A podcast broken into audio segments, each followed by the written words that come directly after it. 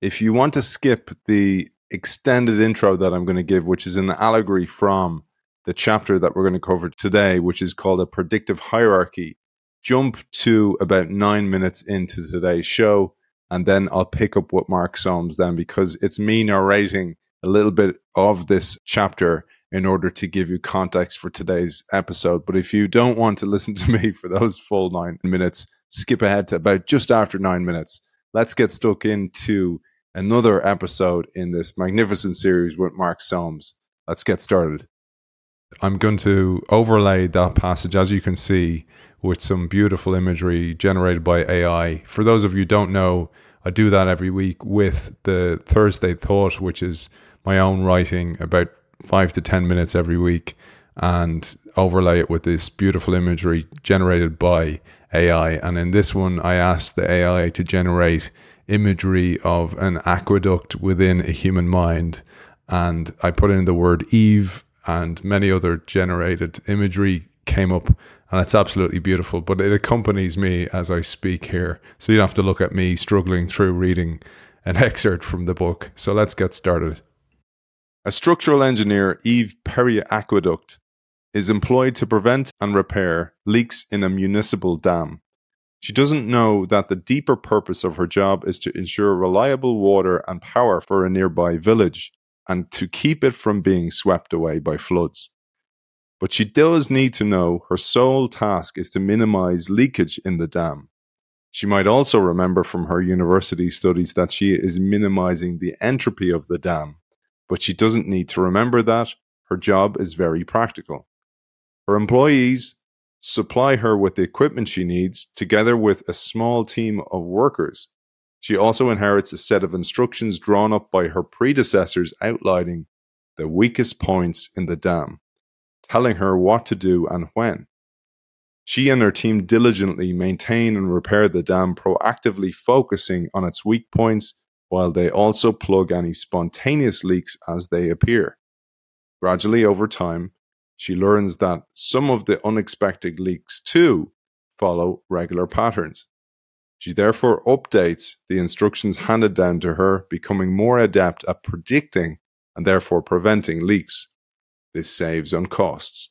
It dawns on the enterprising Eve that the long term leakage patterns she has recorded correlate with climatic conditions. Her records have unwittingly modeled the local climate, i.e., her records and the weather carry mutual information. Without trying to, she has generated a model of an aspect of the world beyond the dam. There are patterns in the weather, and they correspond to patterns in the leaks. Building on this insight, Eve hires an additional staff to establish a meteorology department, which she calls her weather sensing department. This yields a new tier in the hierarchy of her team located at a different site, justified by the expectation that having better weather forecasts will save on repair costs in the long run. The new tier makes her predictive model more sensitive to expected contexts. The weather sensing staff do not need to know that their job has anything to do with preventing leaks. They focus solely upon the task of predicting changes in the weather. Eve supplies them with a chart of expected conditions derived from the inherited instructions she began with, as updated by her. Note that these instructions are not about expected leakage patterns, but rather about expected climatic conditions. Because Eve doesn't want to waste a lot of time checking messages, the new department is asked to send her feedback reports only if deviations from the expected conditions occur. She calls these error reports and uses them to further update her chart of expected climatic conditions, which she in turn sends back to the weather station in the knowledge that this will reduce their workload and ultimately her own. All of this enables the meteorology department to focus efficiently upon the task she has given them. To fulfill their duties, the department installs a series of weather sampling instruments at various locations, some located at great distances from the dam. These barometers, thermometers, and precipitation meters and the like are calibrated by the team in such a way that they only send signals to the weather station when the parameters they sample air pressure, temperature, humidity, etc. deviate from expected bounds. These bounds are set in accordance with the predicted climatic conditions.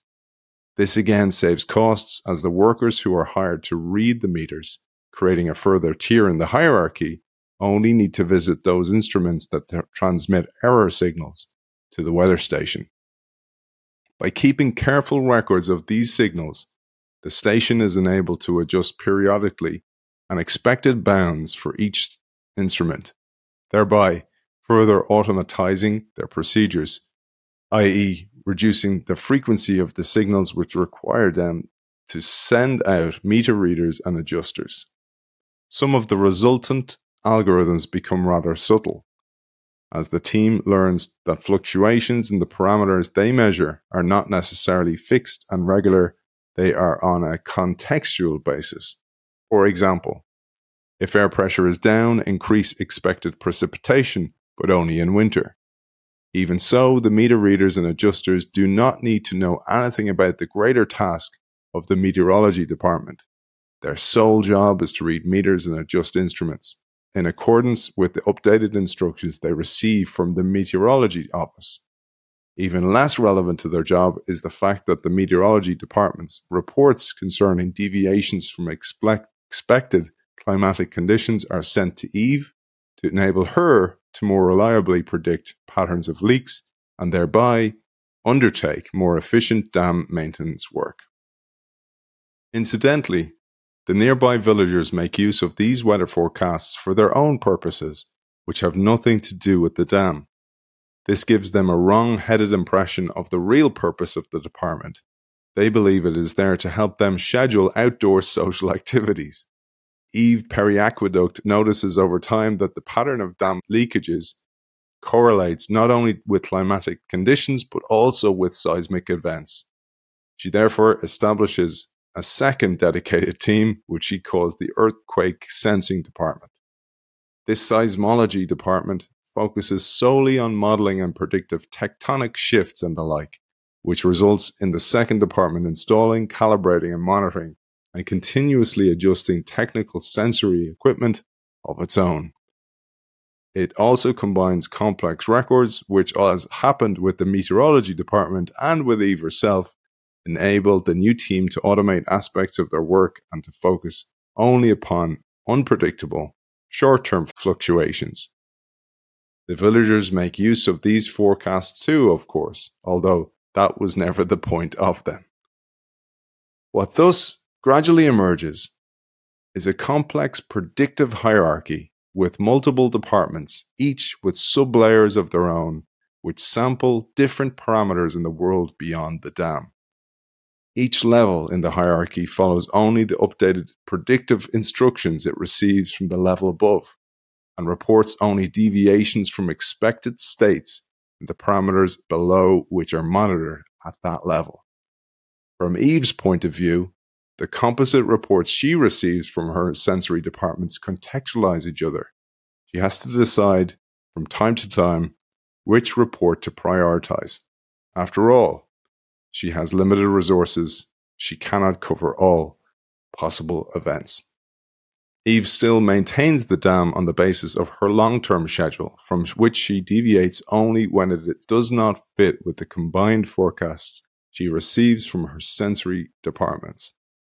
These departments, in turn, only send feedback reports to Eve when the data samples they gather deviate from their own long established predictions.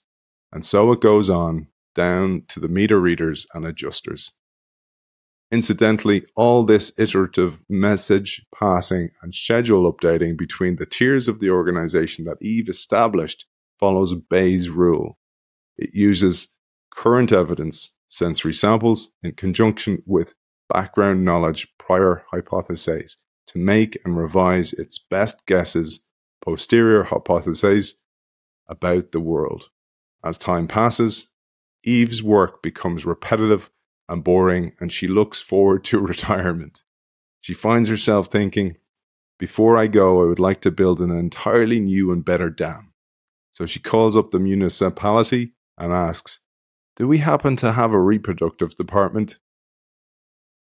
So I'm going to pick up there from the extended intro that I've given Mark, and welcome back to the show once again for your brilliant time. And I've learned so, so much. And I so wish our audience has joined us for this entire time. I know this will be a challenge on time for so many people, but for those of you who have joined us, I've learned so much. I hope you have too. Welcome back to the show, the author of The Hidden Spring, Mark Solms. It's a great pleasure, Ed, and I appreciate the interest. I've just given you the narration. Over to you to unpack what that's about because it really, really made sense to me. The main idea that I was trying to convey uh, in the story about uh, Eve Periaqueduct um, is that she's her job um, is is about one thing and one thing only, which is maintaining the integrity of the dam not leading to wastage through leakage of its contents. And yet, in the process of doing that, in order to do that, she builds up a whole model of the environment within which this dam is situated. So that's not what she's seeking to do. It's in order to be able to do that, that implicitly she has to build up a model of the climatic conditions and of the seismological conditions and so on. And uh, this just falls out naturally from the task at hand, which is maintaining the dam. So the metaphor, if you will, for that is that this is what we are all doing. We're trying to minimize our free energy. That is the basic game. Odd as it may seem, we don't feel as if that's what we're doing. And we're, we're like the villagers in, in the allegory you know, who think, oh, great, you know, we've got a, a, weather forecasting service and, you know, and uh, isn't it nice? This is uh, in order for us to be able to plan our weekend activities, etc. But all of that, as I've said, uh, is just uh, a byproduct of what the underlying fundamental task is. When I say our fundamental task is to minimize our free energy, let's not put too fine a point on it. It is to stay alive. We are so far removed in our civilized, cultured, human world. We're so far removed from the fact that ultimately we are just a species of animal. Each one of us are creatures which are doing what's necessary in order to stay alive.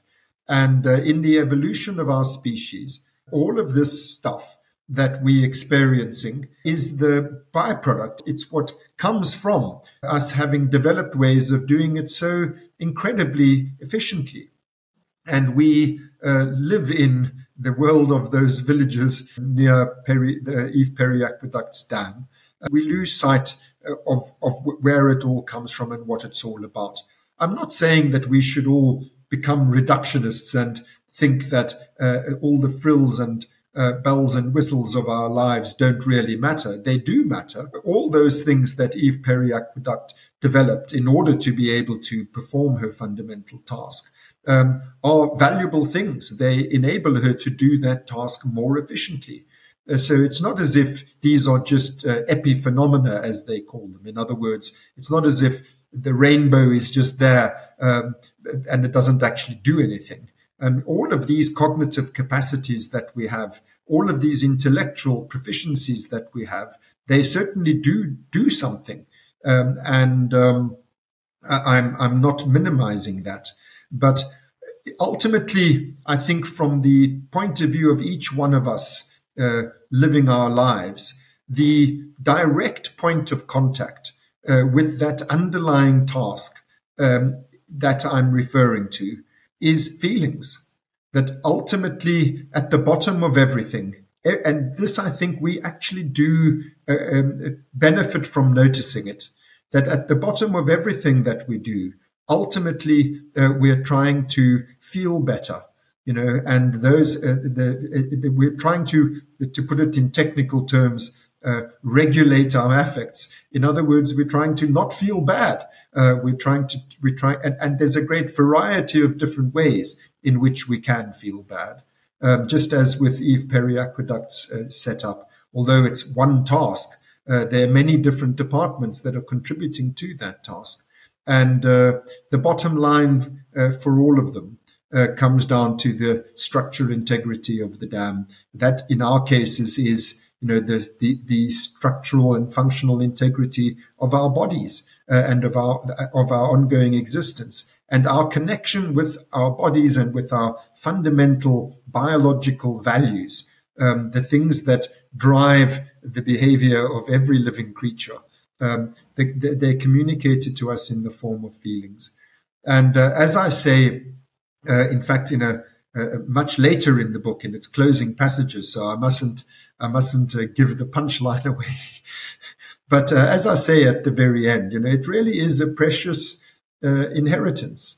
Feelings. Uh, it connects us literally and directly through our entire phylogenetic in, inheritance. You know, back to the very beginnings of life. Um, and what worked for our ancestors, and I don't only mean for our human ancestors, uh, I mean for uh, uh, all of our ancestors.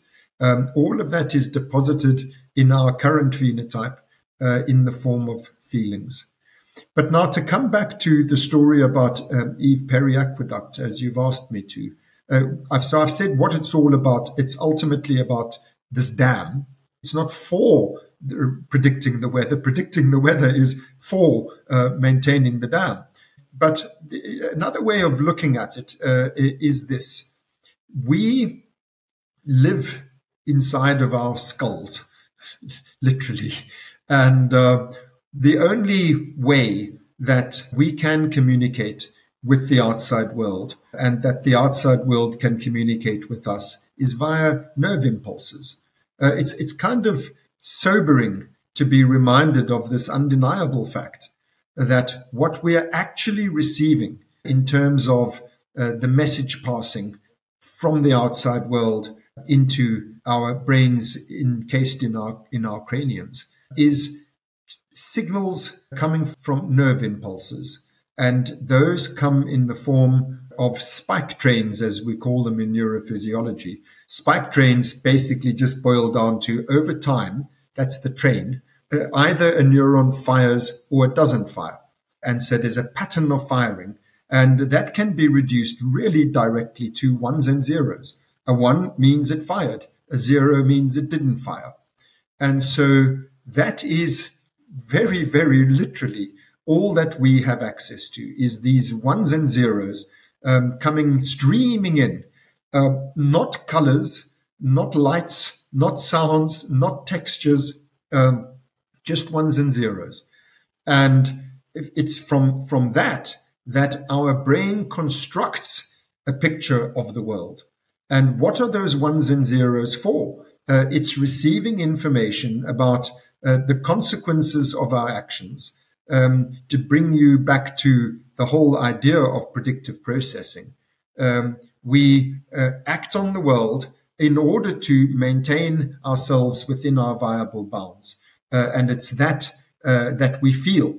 Uh, we feel whether we are deviating from our viable bounds uh, or uh, whether we are moving back towards our viable bounds in the form of unpleasant and pleasant feelings, respectively. So all of this data that's coming in, it's it's it's telling us uh, what the sensory consequences or, of our actions. And then we're comparing those sensory consequences uh, with the sensory consequences that we predicted. And when I say what we predicted, although at the highest levels, as I said, like with the weather station um, in the allegory of, of, of, Eve Periaqueduct, the predictions uh, are not about the weather. Uh, likewise, with us, ultimately, the predictions, although they're, they're unpacked over a deep predictive hierarchy and end up being about the most complex of matters, um, ultimately, when I speak of the sensory consequences of our actions, the bottom line is that there's certain sensory consequences that we simply have to achieve. Um, sensory consequences are not only exteroceptive, they are also interoceptive. So, uh, for example, let me use uh, both an exteroceptive and an interoceptive one. Um, I'll start with the interoceptive because this is the one that is so frequently neglected, especially by cognitive scientists who should know better. Um, is that, for example, your core body temperature? It is just something you're sensing. you're measuring. Am I in the right temperature range? Am I in the right blood pressure range? Am I in the right blood sugar range? And so on. Those are the bottom line figures. Uh, those predictions have to be confirmed. Uh, and all the rest of it uh, is what must I do, uh, starting with very basic biological questions. What must I do in order to maintain my viable bounds? And then ultimately it goes from internal homeostasis to what's called allostasis. In other words, what must I do out there uh, in order to bring myself in here uh, back into my viable bounds? And so all of this predictive work uh, is in order to achieve the sensory signals that we need to over this highly complex um, uh, hierarchy of of um, uh, uh, uh, predictions coming down ultimately to those most basic ones. The, the, the story about Eve Periaqueduct uh, is also to set the stage for being able to describe how this whole predictive model works at the higher cortical level, but making sure all along that it is grounded in the foundations of the mind that give my book its title. Uh, you know that that that hidden spring uh, that, that that's at the source of consciousness. I said I was going to give, I just realized I said I was going to give an interoceptive and an exteroceptive example. So, an exteroceptive example, uh, you know, might be starting with a very simple one, something like pain. You know, uh, I'm feeling something out there, uh, at, at, which means tissue damage. What must I do to avoid it? But over more complex versions of it, it's things like anxiety, uh, fear you know, where, where, um, I, am in danger. What must I do to get out of this dangerous situation? Um, it, you, you might feel uh, something like I use the story in the book about a burning building. Uh, if you're in a smoke-filled room, um, you know, there's there's this very basic uh, air hunger, this suffocation alarm, uh, and uh, then there's a whole hierarchy from there to what must I do in this building here and now? Where should I go? Um, should I go through that door? Should I go through this one? And uh, so all of these higher cognitive and externally oriented um, plans that we make, um, policies that we follow, uh, they, all of them ultimately rooted in these most basic of biological value systems. I absolutely love this, Mark. I was saying to you before we came on air, I this chapter really brought so many things together. And I also benefited from having re listened to the episodes up to this moment and then read this chapter to bring myself right back into this place again. There's a couple of things I just wanted to bring to light for our audience. The first is a beautiful quote in this chapter by Jakob Hohwy, who said, The brain is somewhat desperately, but expertly, trying to contain the long and short term effects of environmental causes on the organism in order to preserve its integrity.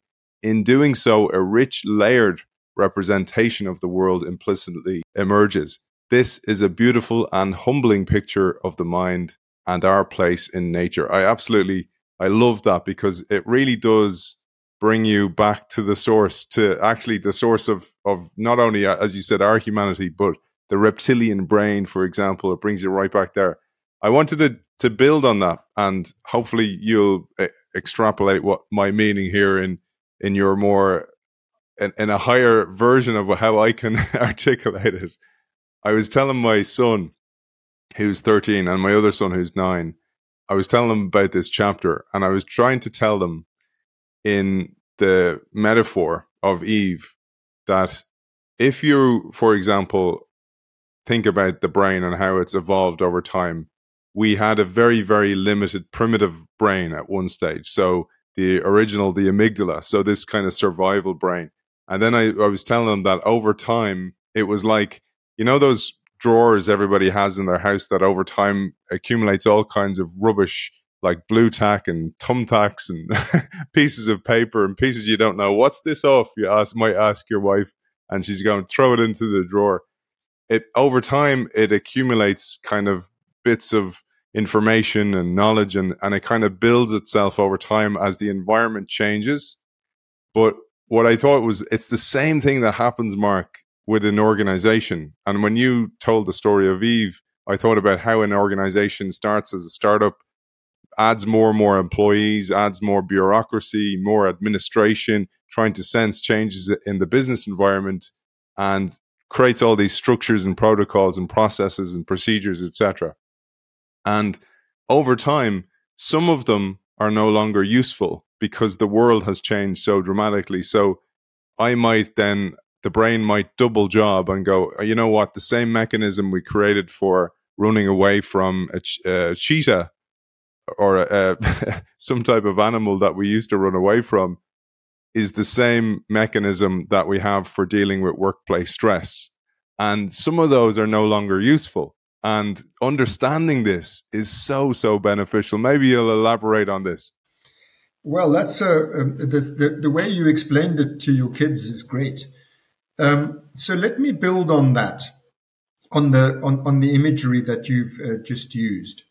Um, so we have these basic phenotypic needs, um, and I'm I'm I'm not going to speak only about bodily ones. I'm I'm rather going to um, include higher ones, uh, that is to say, emotional needs, which are no less biological than bodily needs. And in fact, let me just explain that uh, quickly. Uh, you spoke about running away from a cheetah. Um, that clearly is a biological uh, a biological necessity. Um, the the outcome of not running away from a cheetah is being devoured by a cheetah, um, and uh, so you know what could be more biological than that? That it's it's life saving. But the, the, the process that we're talking about is governed by a feeling called fear. And fear is an emotion. Uh, separation distress uh, is an emotion which we mammals and as it happens birds feel uh, because if we are because we mammals like birds um, cannot look after ourselves uh, when we're born. We have to attach to somebody who feeds us and and, and keeps us going. Uh, we can't do it by ourselves. And so we attach as a life preserving uh, measure. But the feeling uh, of, you know, I, I love my mummy um, is an emotional feeling and it makes me anxious uh, and sad when, when mummy's uh, uh, uh, away and, and when I, when, I don't know where she is and when I can't find her and so on. That's what I mean by separation distress. So these emotions, rage, and likewise, um, you know, anger is clearly an emotion, but it's also clearly a biological necessity. If you can't defend your corner, uh, you're not going to have a corner. Somebody's going to take it, and, uh, you're not going to get your fair share, and eventually you're going to cop it. So, so um, when I speak, I, I, it's it's much easier to speak about basic bodily functions, like I did a minute ago. I spoke about core body temperature and the, the need to maintain your blood oxygen levels and so on, you know, the, the, in the image of the, of the smoke filled room. Um, but it's far removed from most people's existence uh, in, in, in, the, um, the modern world that we live in. Uh, we don't recognize um, that this is, as I was saying about Eve Periaqueduct, we don't recognize that this is actually what the whole game of life is about. The whole game of life is keeping us alive. That's what it's about. But it's so far removed from our everyday experience. I think if I speak about emotions, uh, it'll be it'll be easier for for people to relate to rather than bodily affects. I'll speak about things like fear and anger and, and separation distress. And let us not forget lust, which is another emotion that governs many people's lives uh, and which is ultimately a pretty biological business. Um, of great biological importance, uh, you know, the uh, survival and reproductive success uh, are the, the, are what drive the engine uh, of, of evolution, the, the maintenance of the existence of the species. But now let me come to to uh, building on the story you told your kids. So we have these needs. Uh, all of the, our needs are, are governed homeostatically. In other words, there is a viable range that we have to stay in, and deviations from that range are just bad, um, and we have to move back toward that range, and that just is good. Um, so this is how how all feelings work. Um, we are and this comes to your, what you were saying uh, about these deep subcortical structures that we share with other vertebrates, uh, including reptiles, um, that uh, these, um, we are, we are fortunately, uh, we're not born blank slates. Uh, we are not born into this world and it's just like, there you go, mate. Hope you survive. You know, work it out for yourself. Uh, for, fortunately, and, and, this also speaks to what I was saying about this deep phylogenetic inheritance, this this this legacy that's handed down to us over eons of biological time. Uh, we are born with innate predictions as to what we must do in order to maintain our viable bounds. So, uh, when it comes to bodily uh, needs, we speak of reflexes. Uh, when it comes to emotional needs, we speak more commonly of instincts. Uh, these are instinctual behaviors. So, um, let me refer to just two of the emotions that I mentioned uh, a minute ago. When it comes to fear, uh, our viable bounds are I am not in danger to life and limb. That's where you need to be. Uh, when you are in danger, then the fear, feeling of fear kicks in. Um, the other one I mentioned was rage. Uh, the viable bounds when it comes to rage are that um, there is nothing standing between me, getting between me and what I need, nothing preventing me from getting what I need. If something is preventing me, there's some impeding uh, obstacle uh, uh, getting in my way and preventing me from uh, from from meeting my needs. I feel frustrated, irritated, angry, raged uh, as that as that um, deviation from my viable bounds increases. Um, so those are emotional needs. I've told you that they're biological needs and I've told you why they are, but we all know these feelings, feelings like fear and feelings like, like, like anger. Um, and we are born with predictions, uh, innate predictions uh, in the form of instinctual behaviors as to how to um, deal with those needs. So when it comes to fear, uh, we are born with the prediction, uh, which we call an instinct, uh, which is I must, we don't think it in words, we just do it. Uh, I must freeze, which basically means hope I don't get seen by that cheetah. Um, and if you are seen, we flee. Um, we don't need to learn how to do that. Um, and, and, and, not only do we not have to learn it, um, you go all the way down um, to mice um, a, a, newborn mouse, um, it, it's by newborn, I mean on the first day that it's alive, um, you put one cat hair into its cage, it will freeze. It's never met a cat, um, never discussed cats with its parents and uh, learnt about their general attitude to mice, but they will freeze. And that is because those of their ancestors, which just happened uh, to freeze uh, when they smelt cats, uh, those are the ones that survived and reproduced. The ones that went sort of greeting the cat uh, with with great uh, uh, interest, uh, they're the they're the ones that did not survive and did therefore did not reproduce. So into the genotype is selected this this behavioral propensity, and this is this precious inheritance that. Um, so we just have an innate tendency to freeze or to flee. When it comes to uh, to anger, uh, we have an innate prediction there too, an instinctual response, which is to attack. Um, uh, and you look at any animal, uh, you, you you you frustrate them enough, uh, eventually, you know, is the response that you get and uh, you don't need to teach them that. That's just what they do. And look at any any human baby uh, screaming its head off. Uh, you'll see the you'll see the same sort of rage attack. Um, it's a little frightening to to realize that that's what it is that we're seeing. We're kind of lucky that little babies don't have the motor capacity to act on that rage. But you know what they want to do. Uh, uh, uh instinctually, uh, any any creature faced with these stimuli uh, their innate response is, in the case of fear, to freeze or to flee, uh, and in the case of anger, to attack. We call it affective attack, to destroy the bastard. You know, that's what I got to do. Um, and now to your analogy to uh, to a, to a corporation. So these are survival instincts. You know, these are the things that that have to be done uh, uh, in, in, the trenches in order to survive. It's a jungle out there, etc. And then you know gradually, uh, um, you know, as you become a more sophisticated enterprise, you're no longer a gangster in the streets trying to protect his turf, but you're rather a proper business. Um, you know, this is not the way to behave. Um, and so the same applies to us. Um, you know, these very primitive, um, crude uh, responses uh, to uh, uh to to um, uh, homeostatic deviations, that is to say, to moving out of our viable bounds, um, they are not uh, not not only are they not the only way to respond, they're not the best way to respond. Um, so what do we do? We have to we have to inhibit those primitive instinctual reflexive responses um, in order to um, tolerate a little bit of uncertainty. And it becomes a question of, well, what else might I do?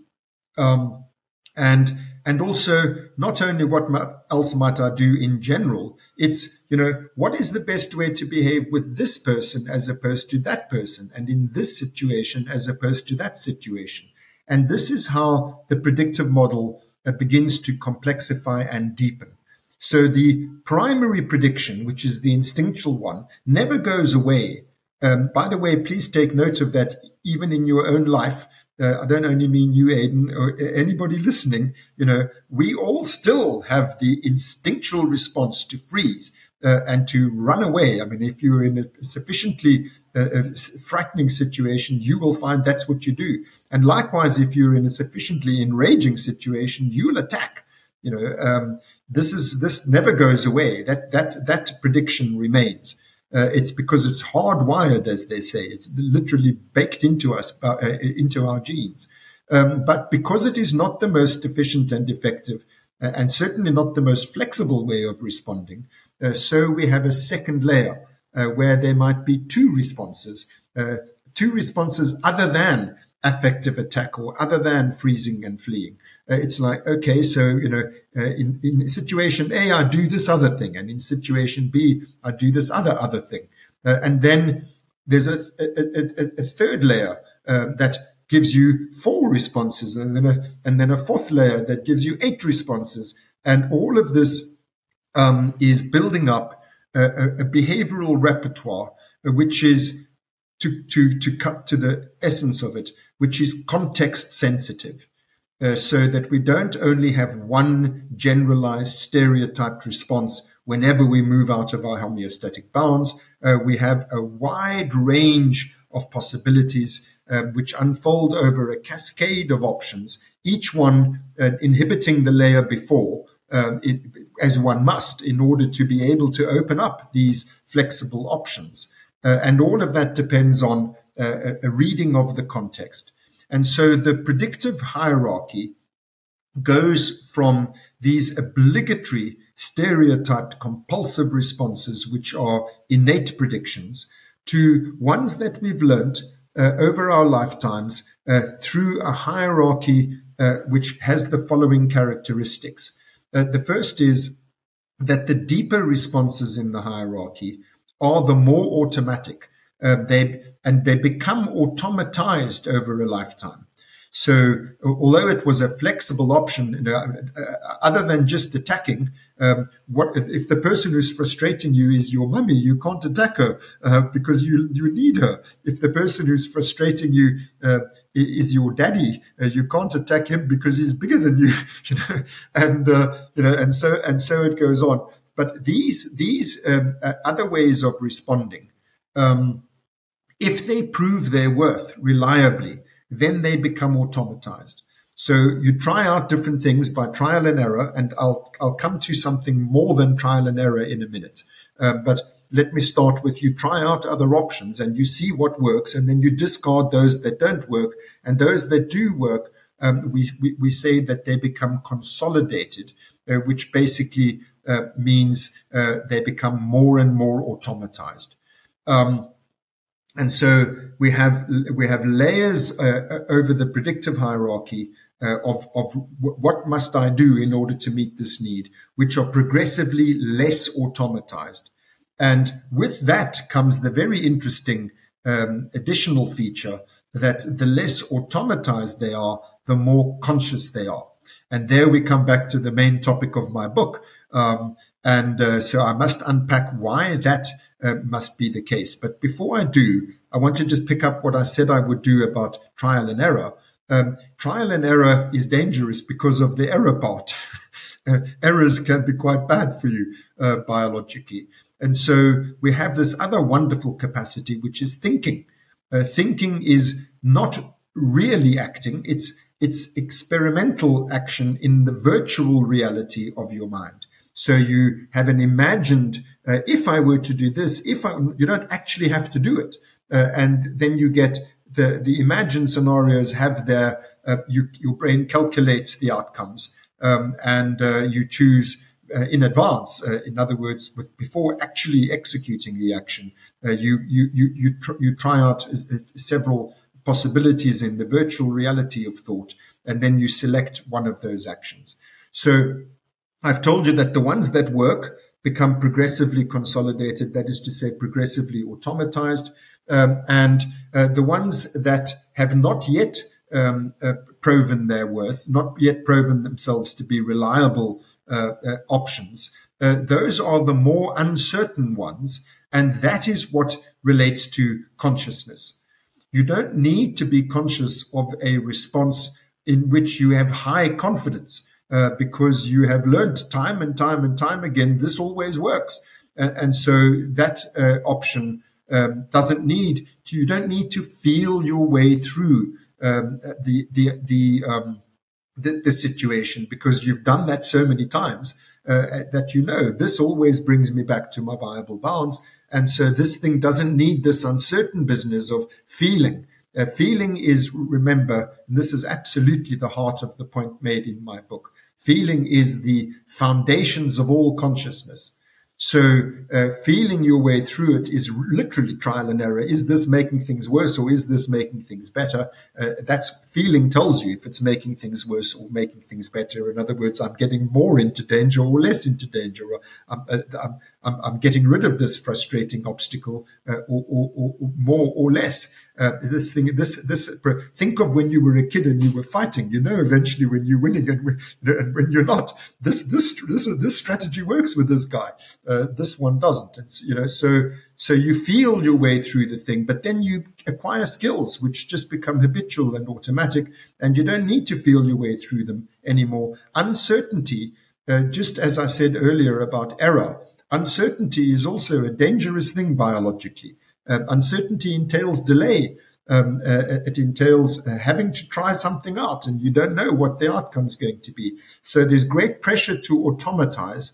Um, and automatization means less consciousness because it means more confidence, less uncertainty, less need for consciousness.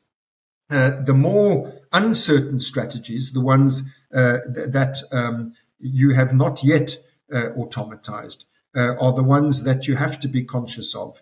Um, and uh, that is to say, you have to feel your way through um, your enacting of them. Uh, and and and uh, technically speaking, and I, am sure you don't want me to get too technical about it, but technically speaking, what the brain is doing, because remember what I said at the beginning, it's just it's just ones and zeros.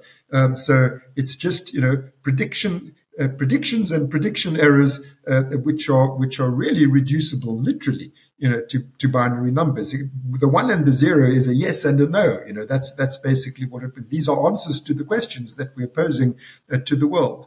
Uh, but remember, it's over a really rich cascade, and um, so so the the um, the, the acquiring uh, the, the the the uncertainty which is felt um, at the deepest levels, uh, it gradually over these over this predictive hierarchy uh, becomes more a matter of what we call cognition. Uh, in other words, and cognition is derived from perception. These are the per, these are the peripheries. These are not these deep uh, brainstem matters anymore. Now we're up at the level of the cortex, which is representing in its own deep hierarchy.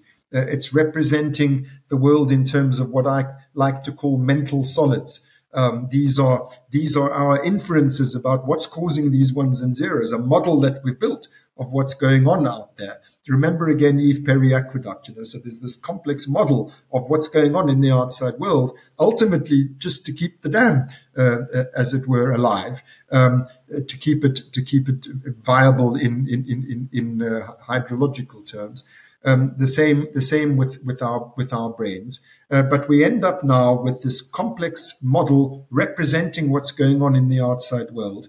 And the common currency um, of consciousness, uh, starting with the business of feeling, which, as I said earlier, you know, ha- has to do with uncertainties about uh, is this working or not. The common currency is uh, extending that uncertainty onto our representations of the outside world.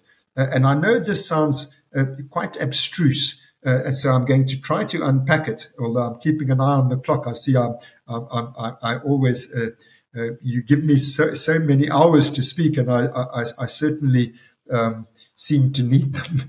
Um, but uh, the apparently abstruse point that I'm going to make is the common currency of consciousness is uncertainty. And what you're doing is palpating your confidence levels at the higher levels of the hierarchy, not the deep levels, but the periphery, you know, the perceptual periphery. Uh, you, you are palpating. Um, I, I, expected this would lead to this outcome. It's led to that outcome. Uh, so how confident am I that is this just noise? Um, or is this really an increasing evidence that this prediction ain't working? Um, to the extent that uh, the signal uh, it, it, looks like it's not noise, this is an error signal. Uh, to that extent, your confidence in your prediction decreases, and your and your confidence in the error signal increases. Confidence is a statistical term. Um, I, it's it's uh, it's wonderful that we experience it. Uh, this is the connection between the deep mechanics of the mind and the actual the actual uh, uh experiential surface of it.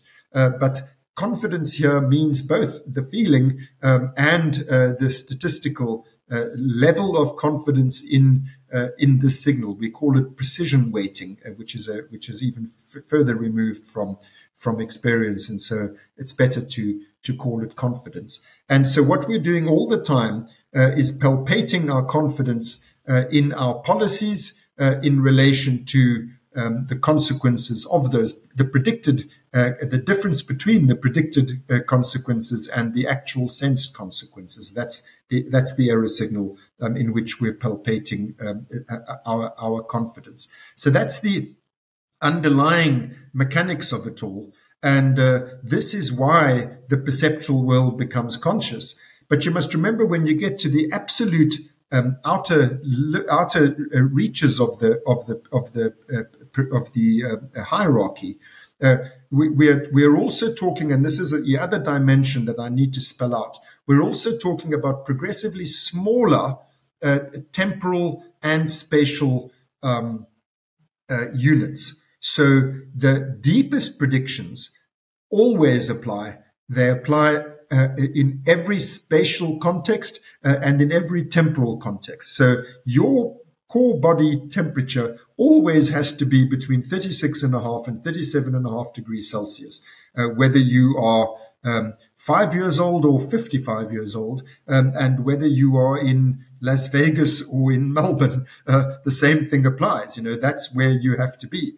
Uh, and this, this uh, deeply generalizable, spatially and temporally deeply generalizable prediction. Uh, there's slowly that the, the, we're speaking about smaller units of space and time. So to take it to the extreme, uh, at the level of your retina, which is really the absolute periphery of your predictive uh, uh um, model of the world, you've got tiny little receptive fields for each neuron. It's busy predicting. I predict that you know that line's going to move this way and not that way uh, in this tiny little pixel of space. Uh, and so think about how uh, absolutely ephemeral these predictions are. You know, they're, they're, they're changing second by second by second. Uh, in, that barely deserve the word prediction because uh, to use a, a, felicitous phrase that I think uh, Jakob Hohwy, who you mentioned earlier, coined, uh, predicting the present. You know, doesn't really deserve the word prediction. Um, it is just the, the, present moment, but it is actually always a prediction. And so we are experiencing, um, we, we, are always experiencing uh, the difference between uh, the, the, the, the, the, future that has just happened and the future that we had expected uh, would happen. And uh, so sensory processing that is conscious, uh, and it's no accident that the peripheral our representation of the of the periphery, the sensory motor periphery, is where all the consciousness is. It's because that's where all the uncertainty is. Um, but what we are, what we lose sight of, but which uh, is is profoundly the case, is that behind that there are v- various implicit possibilities that we've that we've um, uh, uh, uh, traversed to get to these uncertainties. We've we've we've gone over um, many uh, a layer of things about which we are absolutely confident and don't need to question.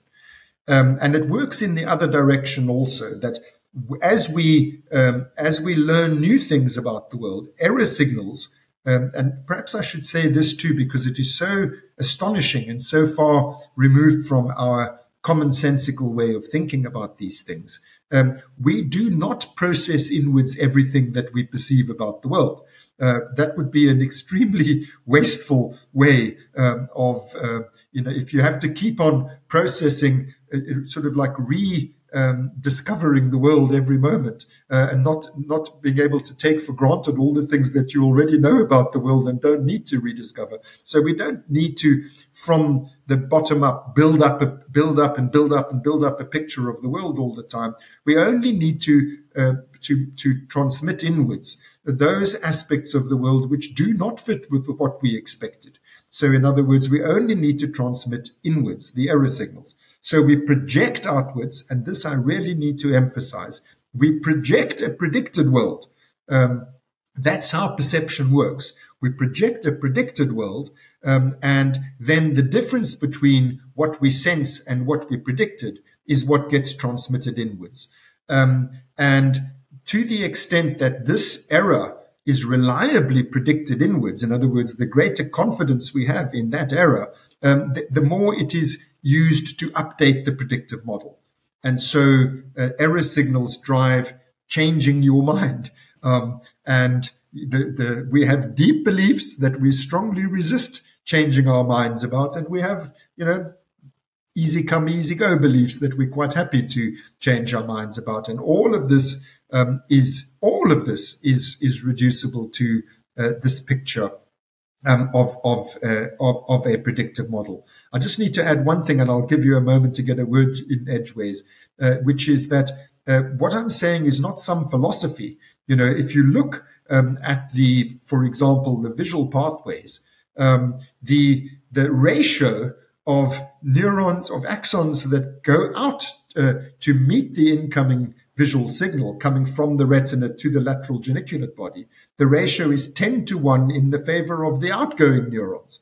So for every one that goes inwards, 10 go outwards. In other words, there's, there's 10 predictions for, for every one error. Uh, uh, you know, and so our commonsensical way of, uh, of how we think perception works that we are that that it's all flowing in from the outside and the consciousness is flowing in from the outside and nothing could be further from the truth in fact our picture of the world is constructed from the inside and projected onto the outside world. And the consciousness comes from the feelings. Uh, first, in the form, as I say, of uncertainty about the, the, the literal homeostatic viable bound, and then uh, uh, uh, uh increasingly percolating through cognitive and perceptual layers, um, uncertainty about what I'm doing now. The relationship between the two, let me end with this, just works like, like in the following way.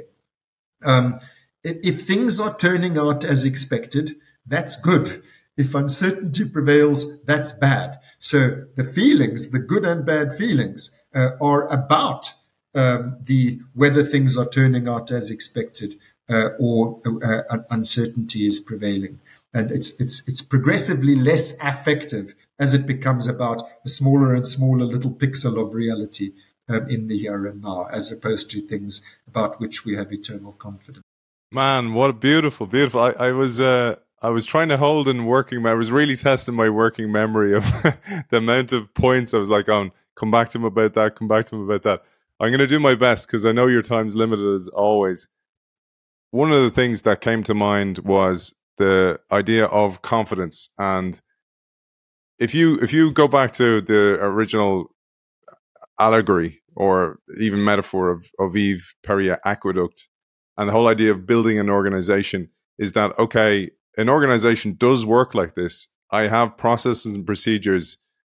The more I automate, the more predictable processes, procedures, clients, etc., etc., the better, the more I can then reuse energy to focus on the future and actually go, okay, now I need to update my my mental model and thus my business models in order to deal with a changing business environment. That's exactly how the brain works, and I think that's really useful to give us empathy because the other thing is with confidence comes assumptions and as the business world changes, as it is today, and will always change and will get faster and faster, we must have this flexibility to be able to update our assumptions and not hold them as true all the time. We need to re- reevaluate those on a on a permanent basis. That was one thing.